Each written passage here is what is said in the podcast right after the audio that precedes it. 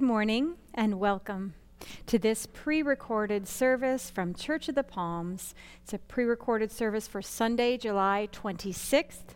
Wherever you are coming from, we're glad you're here. And we thank you for inviting us into your home.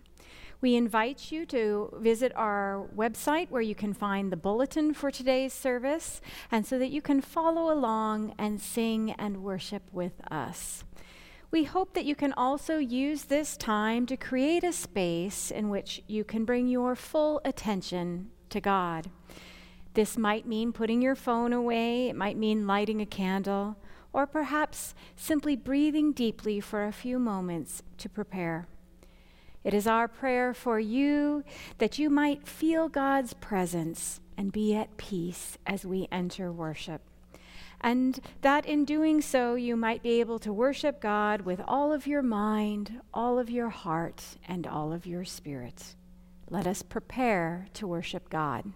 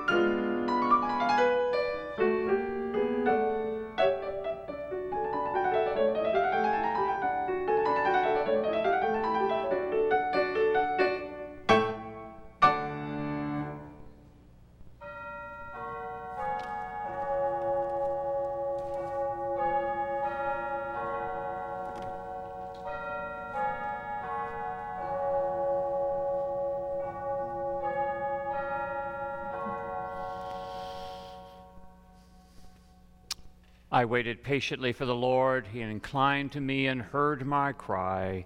The Lord drew me up from the desolate pit out of the miry bog, making my steps secure, setting my feet upon a rock. He will put a new song in my mouth, a song of praise to our God. Many will see and fear and put their trust in the Lord. Let us worship God.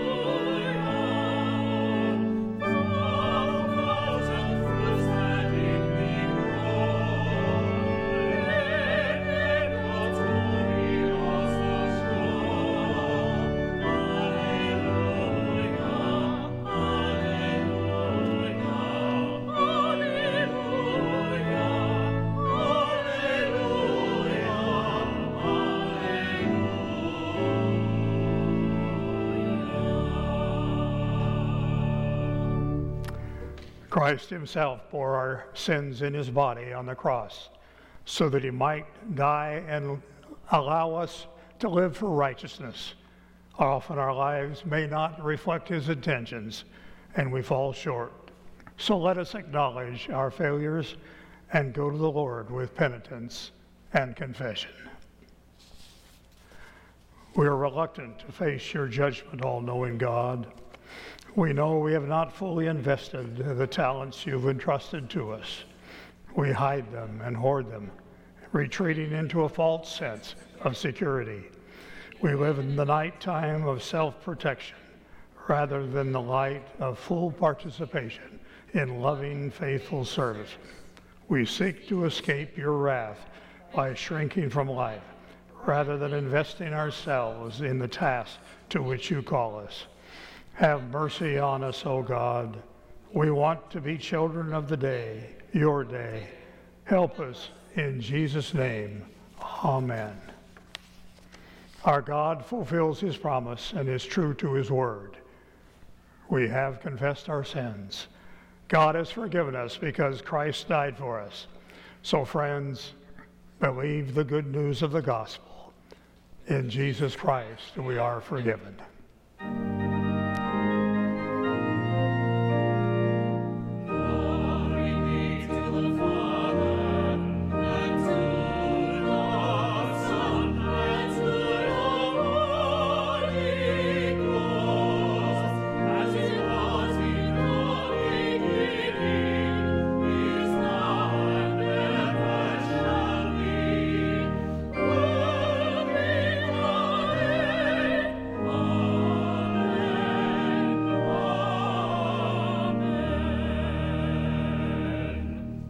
Christians over the centuries have done, let us affirm our faith by sharing the Apostles' Creed. I believe in God, the Father Almighty, maker of heaven and earth, and in Jesus Christ, his only Son, our Lord, who was conceived by the Holy Ghost, born of the Virgin Mary, suffered under Pontius Pilate, was crucified, dead, and buried. He descended into hell. The third day he rose again from the dead. He ascended into heaven and sitteth at the right hand of God the Father Almighty. From thence he shall come to judge the quick and the dead. I believe in the Holy Ghost, the Holy Catholic Church, the communion of saints, the forgiveness of sins, the resurrection of the body, and the life everlasting. Amen. The Lord be with you as you pass the peace in the sanctuary of your home. While you're doing that, we want to present some of our people behind the scenes who do so much to make this service meaningful. Peace be with you. Peace be with you. Peace be with you. Peace be with you. Peace be with you. Peace be with you. Peace be with you. Peace be with you. Peace be with you. Peace be with you.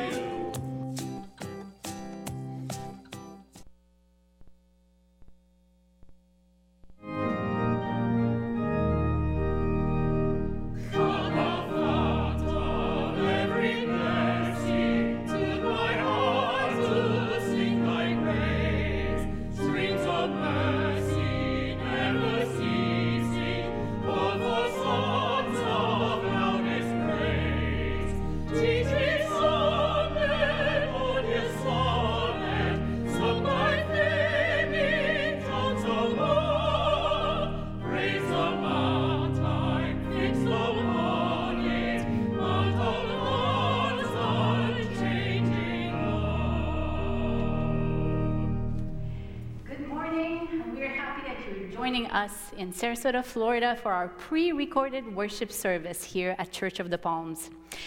Every once in a while, it's nice to peek into your world, uh, whether it's your Pentecost outfit or your Fourth of July celebration. But this time, we would love to see your pets.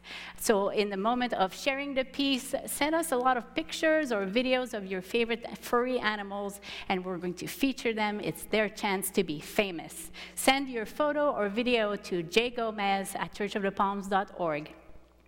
Um, in case you've missed it last week, we announced that uh, our reopening task force committee has decided to move the reopening date from August 9th to September 20th. Your safety comes first, and as we see the numbers continuing to be very high, we're not comfortable with the date that's coming up so soon. So we will see you hopefully on September 20th, and we will continue to record our services with your faces in mind as we look into the sanctuary. In the meantime, though, we are having a drive through event on August 30th, our fall kickoff event. We will have goodies and books, live music, a puzzle swapping table, and everything will happen from the safety of your car, and we will start our new year that will feature the fruits of the Spirit. More details on that soon. Um, Meditating with scriptures is a way to invite God to speak directly to you. Have you ever wondered how to let Scripture read you? Join Pastor Lori and spiritual director Anita Lustria for a Zoom class to learn about and to practice Lectio Divina, which is an ancient way of listening to Scripture. We're excited to share this wonderful tool of meditation, and as a treat, they'll also explore Visio Divina. Register on our website for this class that will be on Tuesday, August 11th from 9 to 10:15. And as a reminder, uh, next week is Communion Sunday, so be sure to tune in prepared with your bread and your cup of wine or of juice as you worship with us.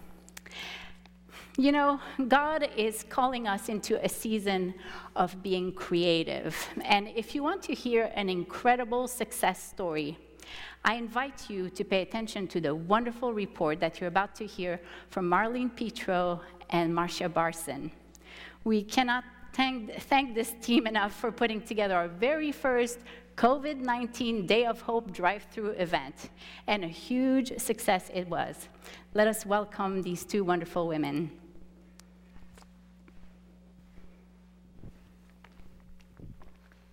Thanks, Genevieve.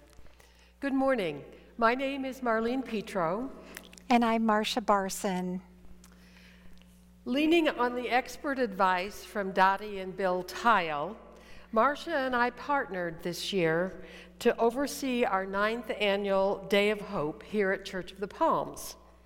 A week ago Saturday, 250 children and their families were invited to join us, masked and in the middle of a pandemic. One parent told me that having her children home had been a disaster. I imagine she speaks for many. These past five months have left many in dire straits. So, Day of Hope was a light in the forest for many of them. Although the buzz and the excitement of past years were missing from this year's drive through event, the smiles and the gratitude of the children and parents were not. And these were all made possible thanks to the contributions of so many of you here in this congregation. These children from Wilkinson, Philippi Creek, and South Side will start school well equipped. Additionally, because of your generosity, we'll be able to respond to requests from these schools during the year. Thank you for loving God and loving neighbor. An event like Day of Hope can only happen with the help of many people, and it can only be the success that it was with the prayers of many more.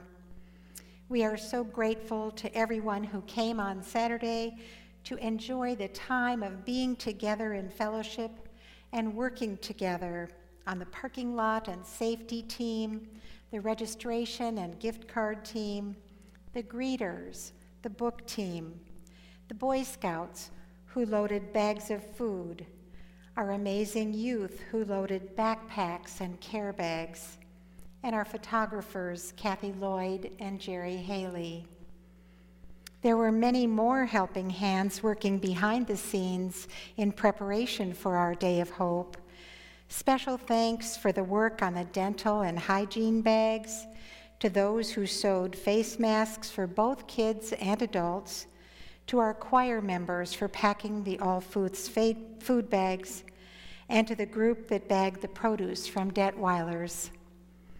We are always thankful for our wonderful pastors and amazing church staff, and for the extra help from Pam Gillespie, Kathy Robinette, James Thompson, Rick Dolenga, and the entire custodial staff. Our heartfelt thanks to many others who really wished to participate this year, but with good reason simply could not. Our hearts were joined together in prayers for our families and for the children and for all our volunteers. God heard our prayers and blessed us with a spectacular day. We are truly thankful to all of you.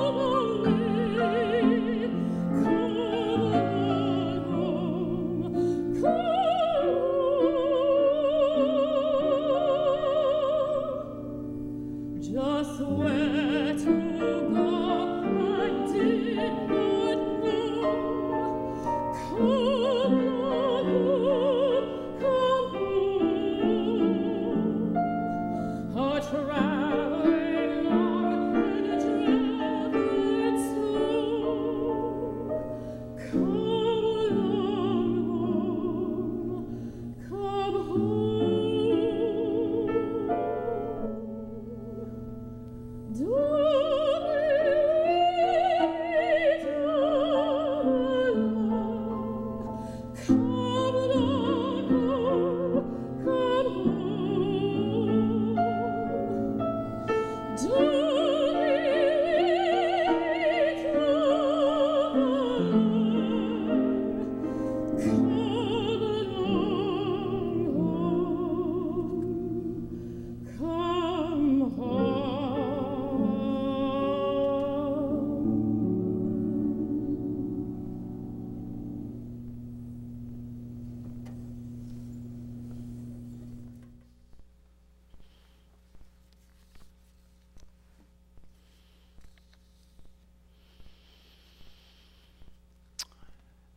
Singapore, a poem by Mary Oliver. In Singapore, in the airport, a darkness was ripped from my eyes. In the women's restroom, one compartment stood open. A woman knelt there, washing something in the white bowl. Disgust argued in my stomach, and I felt in my pocket for my ticket. A poem should always have birds in it. Kingfishers say with their bold eyes and gaudy wings. Rivers are pleasant, and of course, trees. A waterfall, or if that's not possible, a, a, fountain rising and falling. A person wants to stand in a happy place in a poem. When the woman turned, I could not answer her face. Her beauty and her embarrassment struggled together, and neither could win. She smiled, and I smiled. What kind of nonsense is this? Everybody needs a job. Yes, a person wants to stand in a happy place in a poem, but first we must watch her as she stares down at her labor, which is dull enough. She is washing the tops of the airport ashtrays as big as hubcaps with a blue rag. Her small hands turn the metal, scrubbing and rinsing.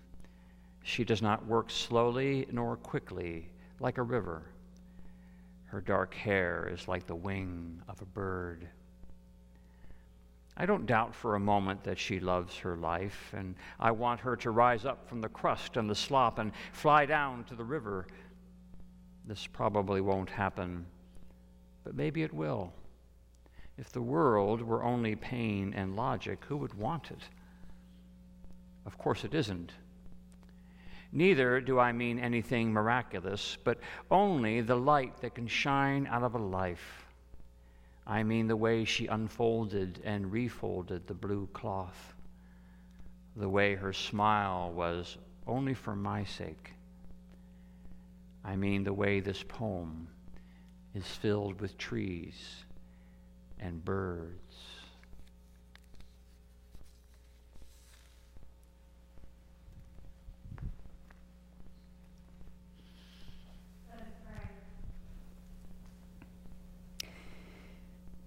Compassionate and faithful God, there is nowhere where you are not, not in space or time not in prayers answered or those unanswered.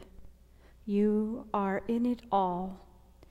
And yet we confess that we come to you today afraid and weary, afraid that there are places where you are not, afraid of this virus for our health and for the health of those we love, afraid of financial insecurity and of uncertainty and we're tired. Tired of the isolation, tired of the news and the division, and of the constant reminders of our lack of control. We confess and ask for your forgiveness for picking up what we have all too often already laid at your feet. We confess that we deny your presence and your power when we succumb to our fear. Forgive us. Here it is, Lord, our pain, our anxiety, our depression, and our fear. We surrender them all to you. And we give thanks for your steadfast love. It extends to the heavens, your faithfulness to the clouds. All the people may take refuge in the shadow of your wings.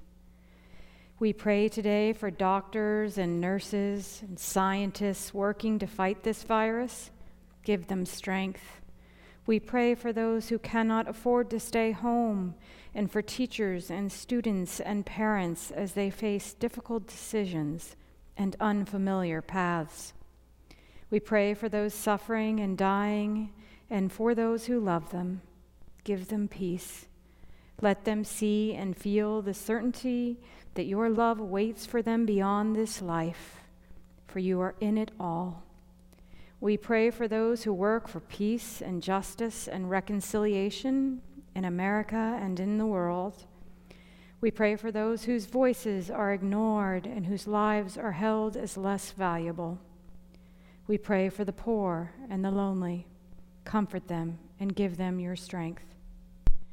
And we pray that you give us peace of mind to know that you are in it all, and that when we slip into worry and fear, that the words our Lord Jesus Christ taught us to pray would always be on our lips, that we might always be praying these words Our Father, who art in heaven, hallowed be your name.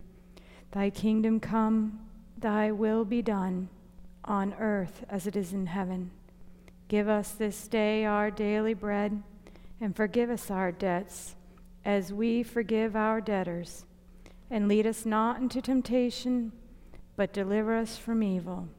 For thine is the kingdom, the power, and the glory forever. Amen. So, friends, it's been a rough couple of weeks in the news, to be sure. Here at Church of the Palms, please know that we've continued to be very cautious on our campus and with one another. And we've continued to be in prayer for you, our congregation. We miss you all so much.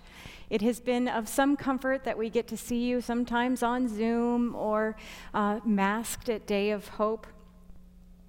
We've taken comfort too in the steadfastness of your giving.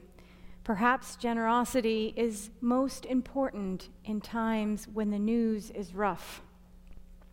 Because, of course, generosity is such an important tool in our expression of love to God and our expression of love to our neighbors. There are a number of ways in which you can give. They are on your screen now. We thank you. Let us continue our worship.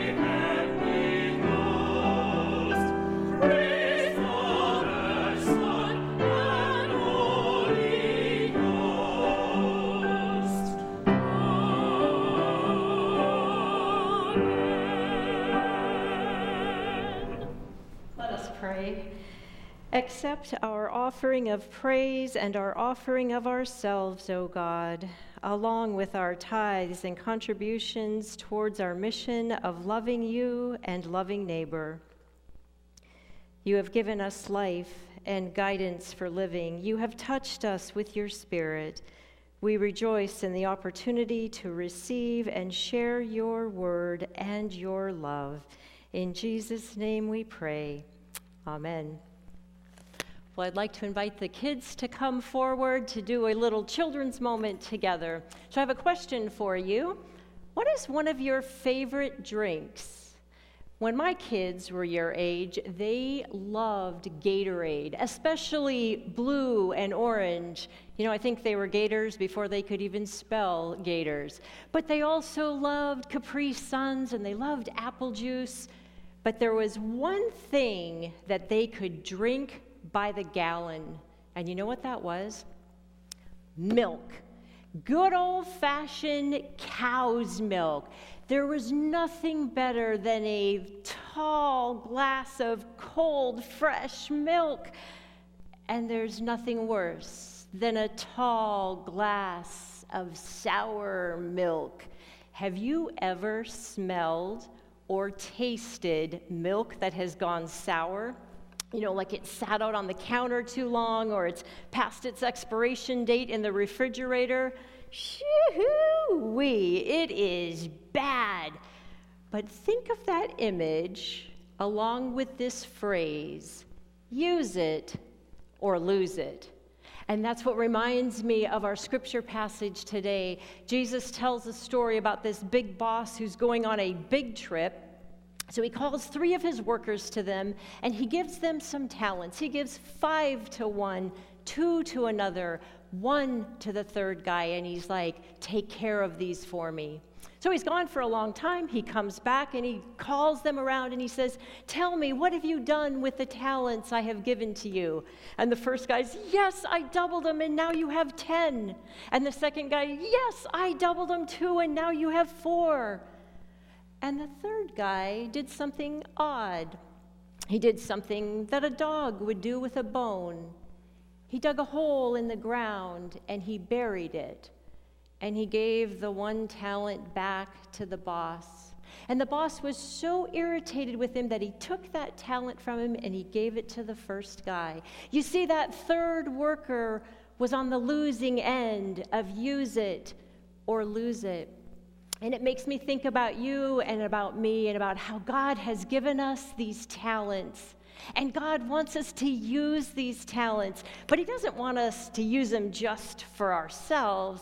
He wants us to use them to give to others. And the more that we give to others, the more the blessings keep coming. So let's remember talents, gifts. Let's remember to use it so we don't lose it. But even better, let's remember to use it to bless someone else. Will you pray with me? Gracious God, you are so good and you give us so, so much. Help us, Lord, to use all of those good things to bless others. In Jesus' name we pray. Amen.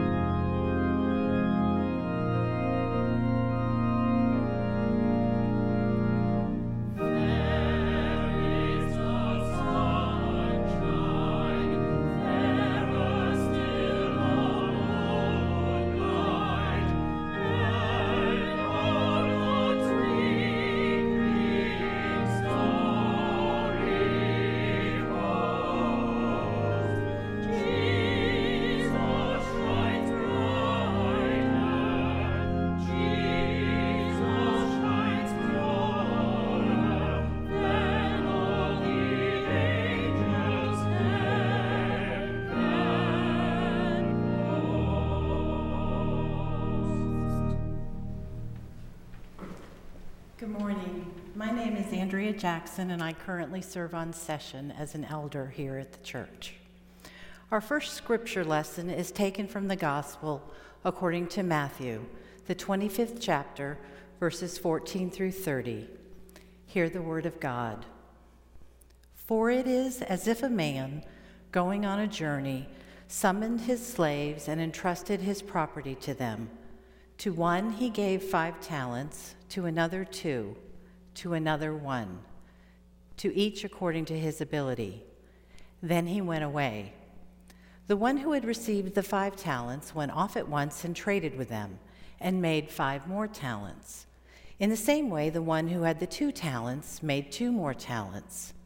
But the one who had received the one talent went off and dug a hole in the ground and hid his master's money. After a long time, the master of those slaves came and settled accounts with them. Then the one who had received the five talents came forward, bringing five more talents, saying, Master, you handed over to me five talents. See, I have made five more talents.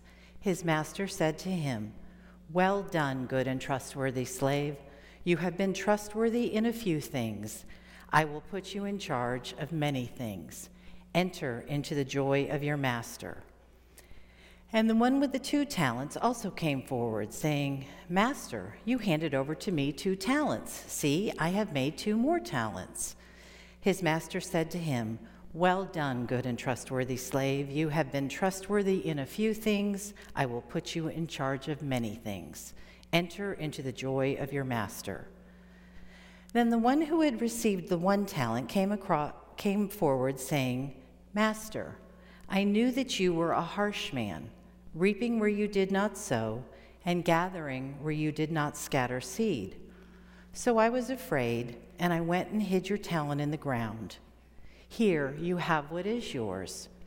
But his master replied, You wicked and lazy slave, you knew, did you, that I reap where I did not sow, and gather where I did not scatter?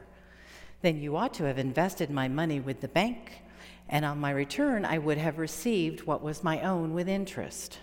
So take the talent from him and give it to the one with the ten talents. For to all those who have, more will be given, and they will have an abundance. But from those who have nothing, even what they have will be taken away. As for this worthless slave, throw him into the outer darkness, where there will be weeping and gnashing of teeth. Our next lesson is from Paul's letter to the Romans, chapter 13, verses 8 through 10. Owe no one anything except to love one another, for the one who loves another has fulfilled the law. The commandments you shall not commit adultery, you shall not murder, you shall not steal, you shall not covet, and any other commandment are summed up in this word Love your neighbor as yourself. Love does no wrong to a neighbor. Therefore, love is the fulfilling of the law. This is the word of the Lord. Thanks be to God.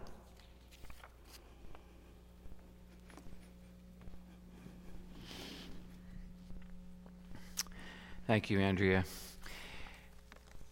Before turning to the sermon this morning, just a couple of more things to call to your attention. First, we had a wonderful discussion last Monday on the book by Martin Luther King Jr., Strength to Love. 50 people crowded onto a Zoom call, and we broke into, up into small groups for our discussion, and many ideas were shared as to how we can move forward in seeking to build bridges of relationship and reconciliation in our community. It was a very fruitful conversation, and we're anxious to take more steps, more on that in the weeks to come.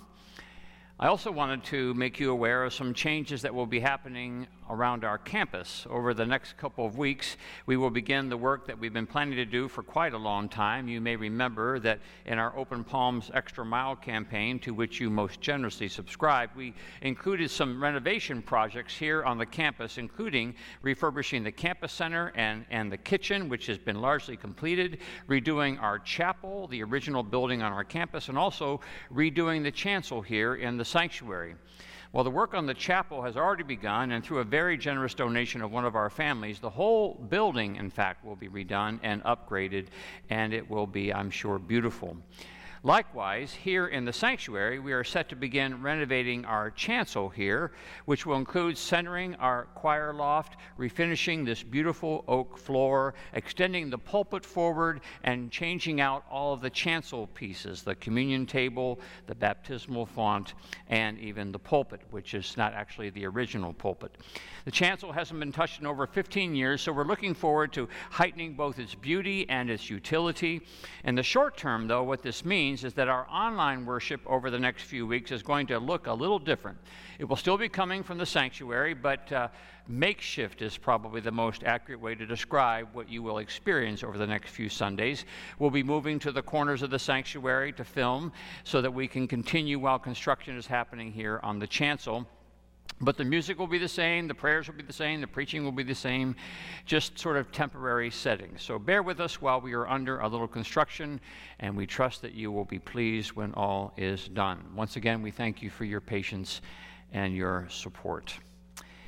Well, we have been carrying on with this sermon series on the spiritual disciplines and have been looking at a variety of the classical spiritual disciplines over the course of the summer meditation and fasting and prayer and submission and solitude and others. And so today we take a look at the spiritual discipline of simplicity. And so, toward that end, let us pray. By your grace and through your mercy, O Lord, we pray that you will allow these words to come to point to the word just read and to the word made flesh in Jesus the Christ, for we pray this in his name. Amen. It's hard to imagine an American childhood without at some time being given the chance to play the game Monopoly. Monopoly, the fourth most played board game in the history of board games, outdone only by chess, checkers, and backgammon. Played by over a billion people worldwide in over 140 countries. It's hard to escape Monopoly, the game that could last for hours while you roll your dice, travel around the board, land on properties for sale or for rent, railroads over which to be tycoons, utilities to manage, go to pass by, and jail in which to land. Not to mention chance and community chest cards to draw. Monopoly, where everybody starts with the same amount of money and the whole point of the game is to acquire and amass and drive all the other players into bankruptcy. I'm afraid to think of how many hours of my childhood were spent around the Monopoly board, moving my little Scotty dog around. That was my favorite piece. Buying up properties and houses and waiting with great anticipation for my poor playing companions to land on my boardwalk hotel. It's an interesting thing what a game like this will do to you. A little Darwinian, I suppose, survival of the fittest or the luckiest. Of course, it's only monopoly money, we say.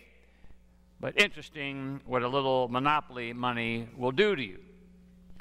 It's even more interesting to realize that the game Monopoly originated with a woman named Lizzie Magie back at the turn of the 20th century, who, in seeing the ascent of tycoons like John D. Rockefeller and Andrew Carnegie and J.P. Morgan, was concerned about the effect of unbridled capitalism that would have upon civilization. So she worked on creating a board game that would acquaint people with what an anti monopoly economy would look like. The original Monopoly game actually was to show people what might happen when wealth, instead of being amassed, was instead shared. The goal of the game was in finding the most creative way of sharing your riches. It was called the Landlord's Game. Now, as it turns out, Lizzie Magie decided to create also a second set of rules for the game that had the opposite goal in mind the goal that we're used to acquire and amass, buy, build, and keep the money for yourself. One game, but two sets of rules acquire and amass, monopoly, or acquire and give away anti monopoly. Long story short, it wasn't long before people grew more and more interested in the monopoly set of rules, the acquire and amass set of rules. They, they like the idea of winners and losers, acquire and amass. The bigger, the better. I mean, really, how fun is a game when everybody wins? And then came along John Darrow during the Depression, who took Lizzie's patented idea and without permission turned it into the board game we know today and sold it to Parker Brothers and became himself a millionaire, Mr. Tycoon himself. Lizzie Magie, on the other hand, died a few, later, a few years later in relative obscurity. Truth is often stranger than fiction. Now, I tend to be a basic proponent of democratic capitalism. There are many merits to the system in which we live in America, and one of them is that it leaves us free to choose by what particular rules we will play the game free to determine what our ultimate goal is, free to wrestle with the temptation to make the game strictly about more, because, because that's how we are wired, right? We're wired as human beings to think that more is good, more is better. Two is better than one, four is better than two. Better to own the hotel and charge rent than to have to rent the hotel. Better boardwalk than Baltic Avenue.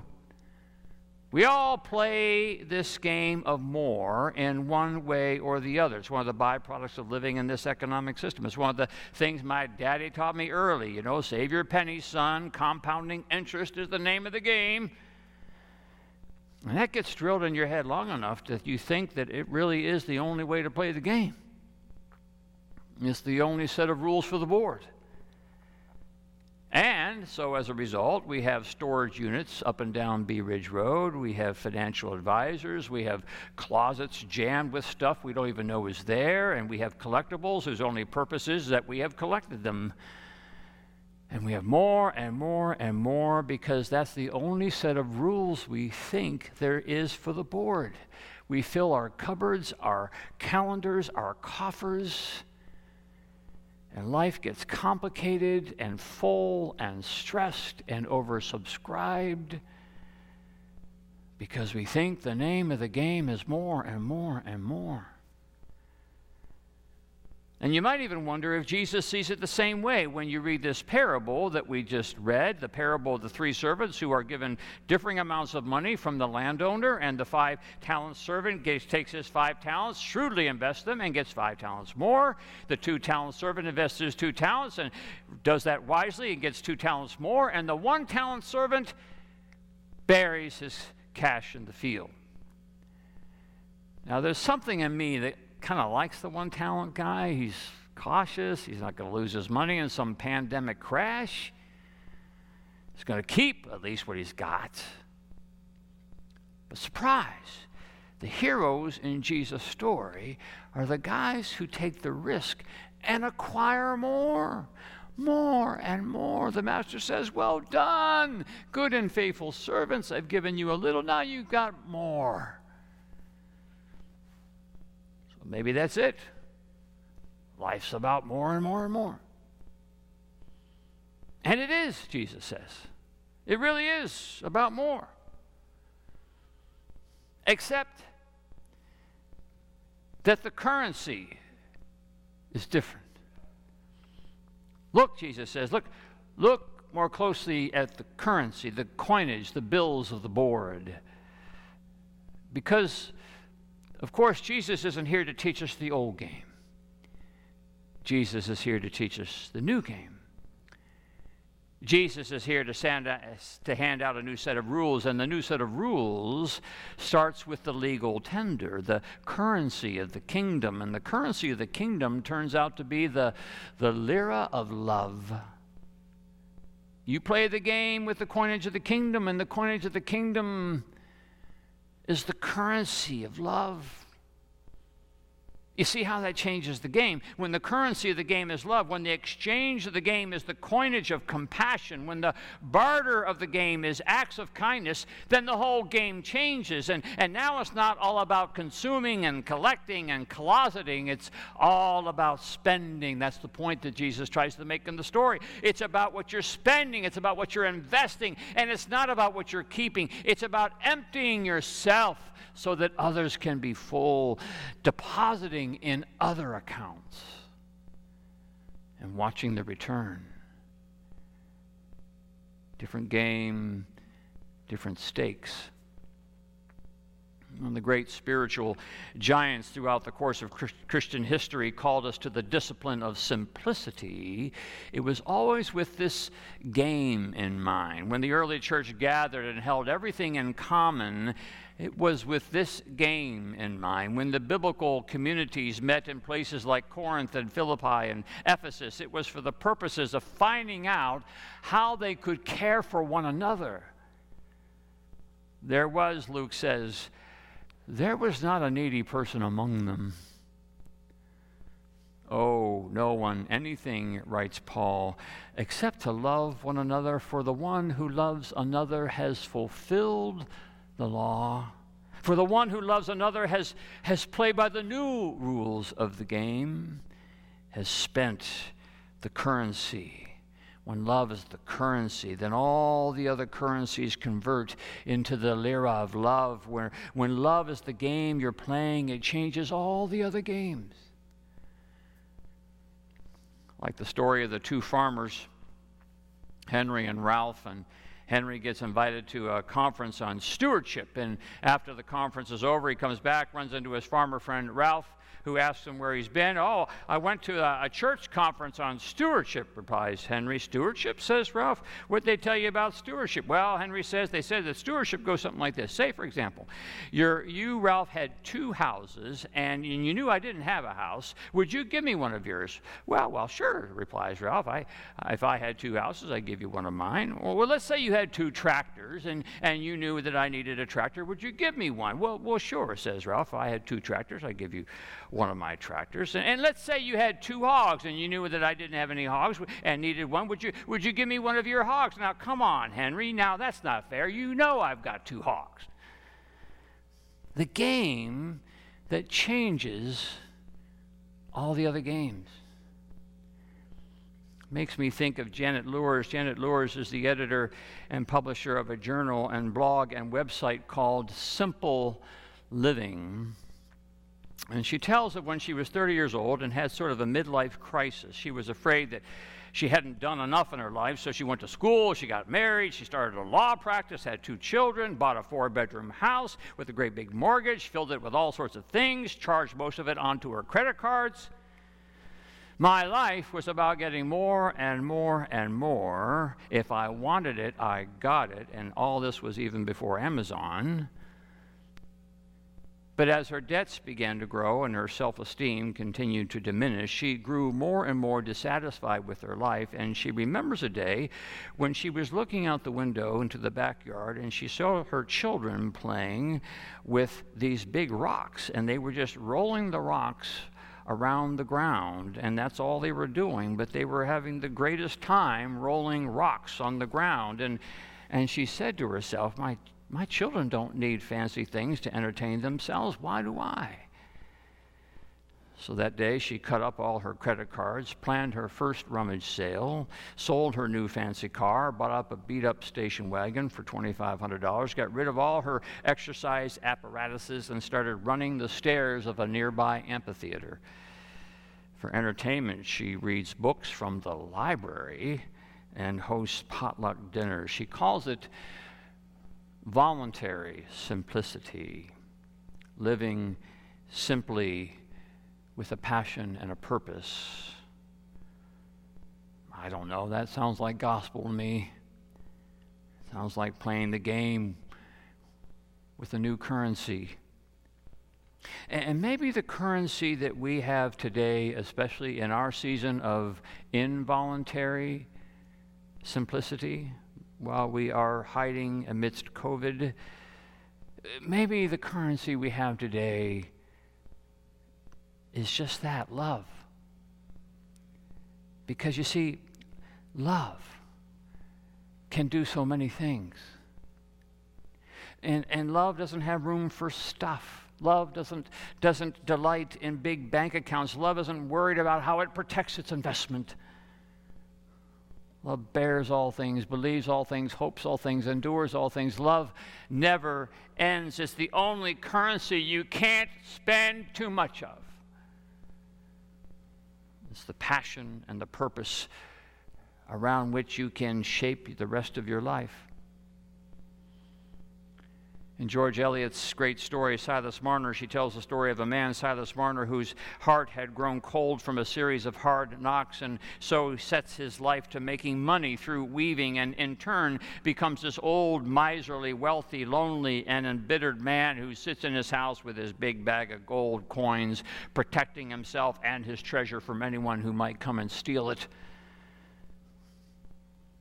And sure enough, somebody comes and steals it. And now he has nothing. And every day he opens the door of his house and he stares into the outside through his blurry eyes, hoping beyond hope that maybe somebody, somebody will come and bring his money back.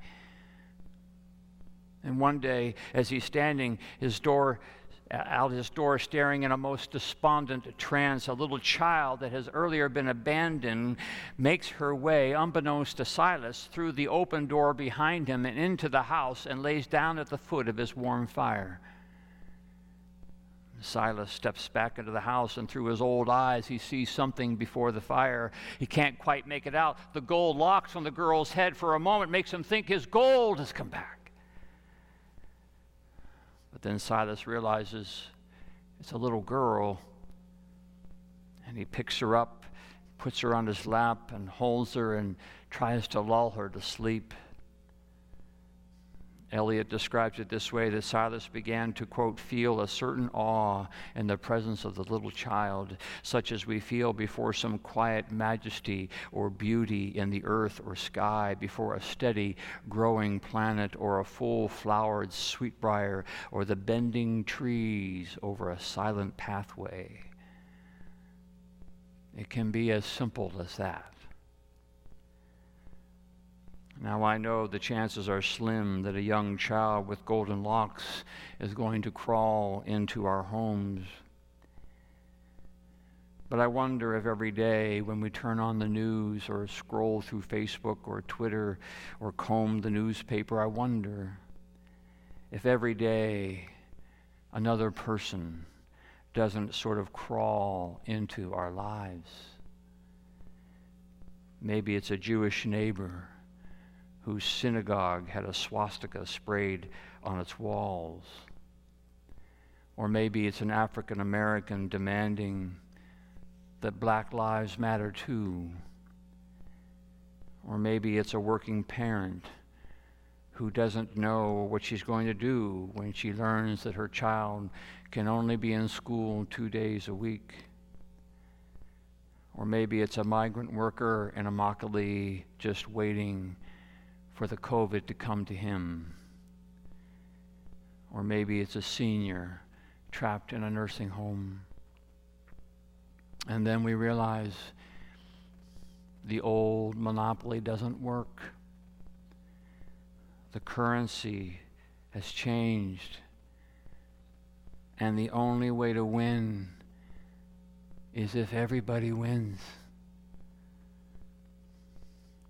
All life is interrelated, preached Martin Luther King Jr. in one of the sermons we studied this week. All people are caught in an inescapable network of mutuality, tied into a single garment of destiny. Whatever affects one directly affects all indirectly. I can never be what I ought to be until you are what you ought to be, and you can never be what you ought to be until I am what I ought to be, King writes. This is the interrelated structure of reality. Or Jesus might say, these are the rules of the new game, a new currency for the new kingdom. Who was it that said, Live simply, that others might simply live? Oh, no one anything except to love one another. For the one who loves another is playing the game by the new rules.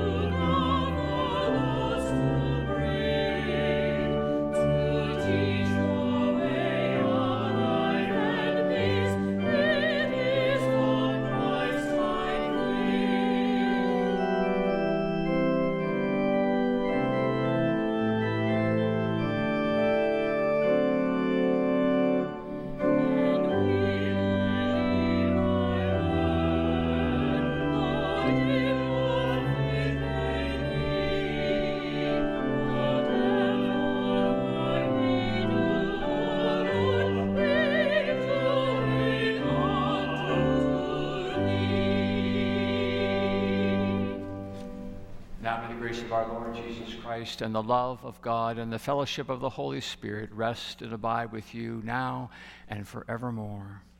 Amen.